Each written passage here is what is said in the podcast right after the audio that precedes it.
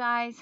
I am so happy to be here with you today. This is going to be a really different platform and podcast for me, really just more on a personal level. Some of you may know me through the concussion recovery guide or my health warriors keys to eating some weight loss programs but this podcast is specifically designed for me to share authentically my life my womanhood what goes on behind the scenes with you and to connect one of the reasons i wanted to do this podcast is that what i had seen through um, private coaching either be it weight loss or even with concussion recovery and just general health and coming across women in my journey is I noticed a very familiar tone and tale and belief system that these women had in their lives.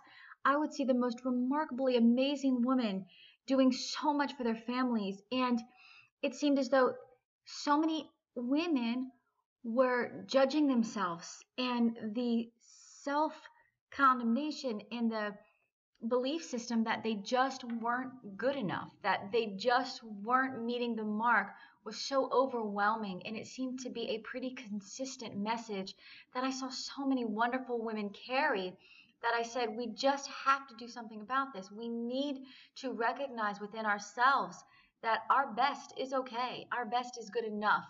Realizing that possibly there's room for growth or there's a situation that we could improve upon is good and that's not a bad thing. Growth is something that is necessary on a day to day basis for fulfillment and just for society as a whole to continue to get better. However, that constant condemnation or feeling of I've fallen short and I'm just not good enough was not healthy and it was affecting quality of life. A lot of depression and then anxiety and then just whole general state.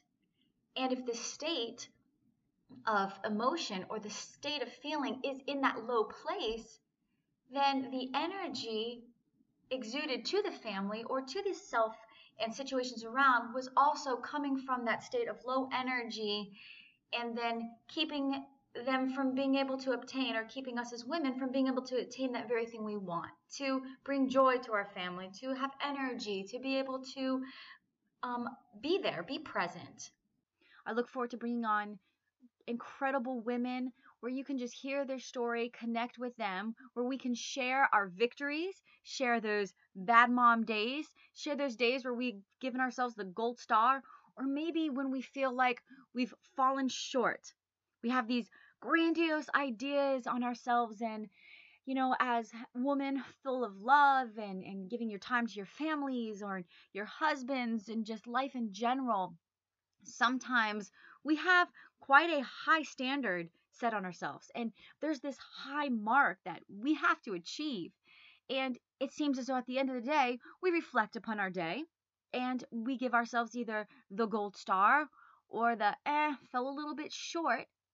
And this podcast and this environment is going to be basically just to love on you, to share with you, to let you know it's okay. You are perfectly imperfect. Everything about you is just as it should be. The mere fact that you may recognize, I didn't hit the mark today, or I could have done better in that aspect, in that area, or I want more for my family, or I have higher standards. That screams the type of woman that you are. That screams the type of person that you are, the desire you have for just good, for greatness, for all things love. And this is a platform, this is a podcast for you, for us, for a place where we can just come and refuel. So I'm super excited. It allows me to show you a little bit more about me, where I don't have to necessarily talk health. We don't have to talk concussion. You know, those those are all platforms that I'm very, very, very passionate about. It just is going to allow me to share a little bit more of the raw me and be completely vulnerable and authentic with you guys. For those of you who are maybe meeting me for the first time through this platform, I'll tell you a little bit about myself, a little bit of background. I am a mother of five children. I've got three girls and two boys, ranging in age from 25 to just turned four. And what I have learned as I've journeyed throughout the years is that it is okay to be perfectly imperfect. It is okay to let your children see you've got some flaws. You've got good days you will be that magic mommy one day, and the next day, you might be a grouchy mommy, but mommy loves them. And you're in it together, that you're a team, that you're a family, and a family is a team, but that they have your they have the confidence knowing that you are going to give it 100% every day. And, you know, that has been a gift. That has been a gift in my life, a gift, I think, in the family. As our family grew, we were a blended family. We still are a blended family. And just knowing that, hey, you know what? We all have good days. We all have bad days. We love each other, you know, beyond our imperfections. And that when one is weak, the other can be strong and we're a family. It gets messy, it gets sloppy, it's fun, it gets loud. You know, the the kitchen table can go from laughter to cutthroat fighting to back to laughter and it's a hot crazy mess, but it's but it but it's love and it's family. The biggest reward and gift has been probably these last few years in my life where I really feel like I have been able to balance my professional career or my aspirations on what I wanted to contribute to the world and to life with my family and what I was willing to give up, sacrifice, what I wasn't. And I really felt like I reached a place of very clear, not just boundaries, but expectations of what I wanted for my life. And for example, I, though I wanted to be able to get my my vision and my passion and my mission out to women and health and families and help with concussions and weight loss and just general health and neurological health. And my job and my career was such a passion compelling. I felt like i just needed to share save the world lose my family was not okay. So having to balance the both of those worlds where i could connect with you guys and the people i loved and just seeing how you know the information that they would take in would change their life, and that was very rewarding. But if I was so busy helping those outside of my home that I did not have time for my daughter when she needed me at that element, then that was not a good balance either. And I have really felt like I have arrived to such a beautiful season in my life. You know, I'm over 40 now. That probably in of itself is a little bit of a reflective period in life where you start looking back and evaluating where you were, where you are, where you're going. Um, I'd be lying if I didn't say I felt like the hourglass, this you know, these are the sand, you know, um, these are the days of our lives, the sand in the hourglass kind of slipping through our fingers, recognizing that, you know what, life is short, life does move faster. And um, during that transition, it really caused me to self evaluate. And it was a beautiful it still is a journey you know journey's near, no longer over but this season has just been such a beautiful season of authenticity. And that being said in this podcast in this platform i would love to just open up and gift with you and help you get to that place in your life where you can feel that you are perfectly imperfect that there is not one element in you that isn't beautiful. So I'm reminded of a story. There was a king that had the most beautiful, exquisite diamond, the largest in all the land. It was his prized possession. He acquired this diamond from someone very special to him. And holding this diamond meant that he held a place of esteem and he was respected. It held great wealth and at that time great wealth meant great power and great admiration. So he kept this diamond, and he would stare at it throughout the day, and it, it brought him such joy, such beauty. Well, he brought the diamond out, and he brought it out for everyone to view. People came from all over and wide, and he wanted to share his prized possession and the beauty so everybody could gaze upon upon this beautiful diamond that he had. So he set it out in the middle of the town, and, and the soldiers stood around keeping armed guards and, and watching. Well, during the day, you know, you can only imagine with thousands of people trucking through and everything going on, that the diamond was knocked from its pedestal and fell to the ground. Oh, at that moment, all the armed guards surrounded it. They picked it up, and the king went rushing to his most prized possession, looking at it. And he looked right down the side, and he saw this scratch. the king shut down the gates. He went he retrieved to his palace with this diamond, set it up in its stand, and began to just mourn and cry. For what he thought was his most prized possession now had a scratch. He felt as he was unworthy. He felt like he had lost value. So the king didn't come out. He stayed in his castle.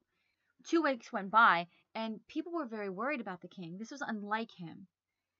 He wasn't coming out, he wasn't eating, he just sat there and mourned over his diamond. Somebody went to a craftsman, this jeweler, who was known for being able to fix and reconstruct anything. So this man traveled and he came to the palace, and the king agreed to meet because at this point in time the king thought all was a loss, for his most prized possession had since been tarnished, and the value was gone. So the king agreed. So the jeweler came, and he had to convince the king to allow him to work alone with the diamond. And he could restore it back to not only its original value, but of even a greater value. Well, the king naturally was a little bit skeptical and said, "Well, well, how? How could with a scratch could you bring it to even a greater value than it was before?" But he was at such a loss and so depressed that he had nothing to lose. So he granted the jeweler his wish and allowed him to take the diamond. However, he must stay in the palace, but he could work on the west wing privately. So the king left the jeweler to do his work on his most valuable and prized possession. Though not without some reluctance and not without some stress, the king would pace back and forth outside the room, day in and day out, as the jeweler sat in there working and working. He was so eager he could barely sleep. Finally, four days later, the jeweler had come to the king and said, I am done. He put the diamond on the pedestal, with a tarp draped over it as to conceal the work that he had just done. The king, with such anticipation, stood there by himself and just awaited the revealing of his diamond. As the jeweler delicately pulled the tarp back over the diamond, the king leaned in. As he looked, he said, But wait! I see the scratch. The scratch is still there. But before the king could finish and he looked closer, he realized it no longer was a scratch, but yet it was a stem a stem that led to the most exquisite flower and rose drawn in and etched in to this diamond.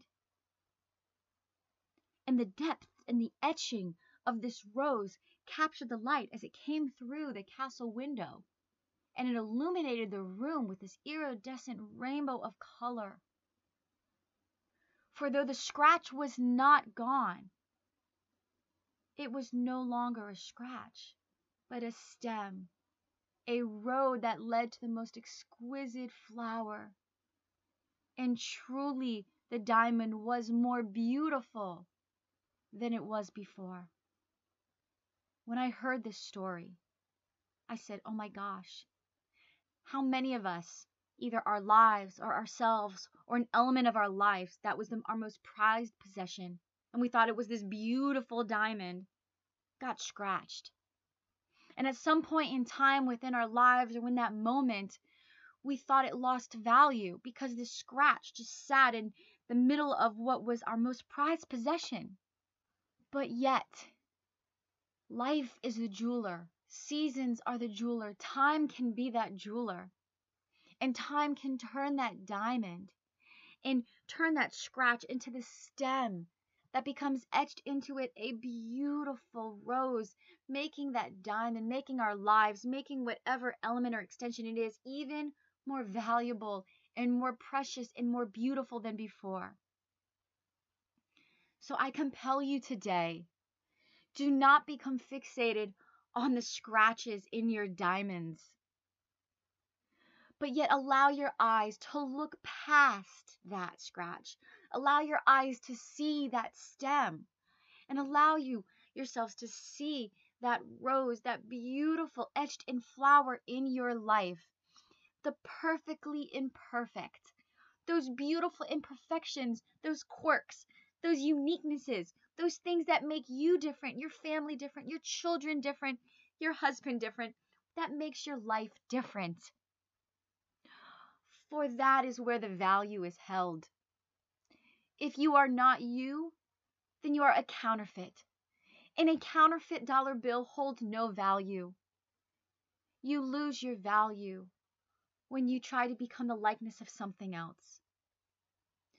So, journey with me. I invite you to come with me in this podcast, in this journey through life, in this season through life, as we sit and we look and we train our eyes to see past the scratches, not only in our own diamonds, but in all the many diamonds that surround us, that we can help point out the beautiful roses and the treasures, not just in our own lives, but in the lives of our children and our husbands and our friends and the other women that surround us.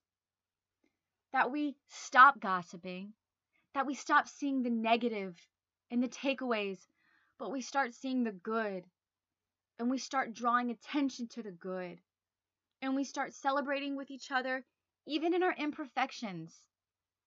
There is nothing more beautiful, more healing, more authentic, and more refueling than to connect. It has been so beautiful up to this point, and I am so excited to see where our journey is going to take us. I welcome you and I invite you to journey with me as we share all of the many perfect imperfections that we hold dear to our hearts. Have an incredible day. Anything less would be a waste of your time. Thank you so much. I look forward to tuning in and connecting with you in the next podcast.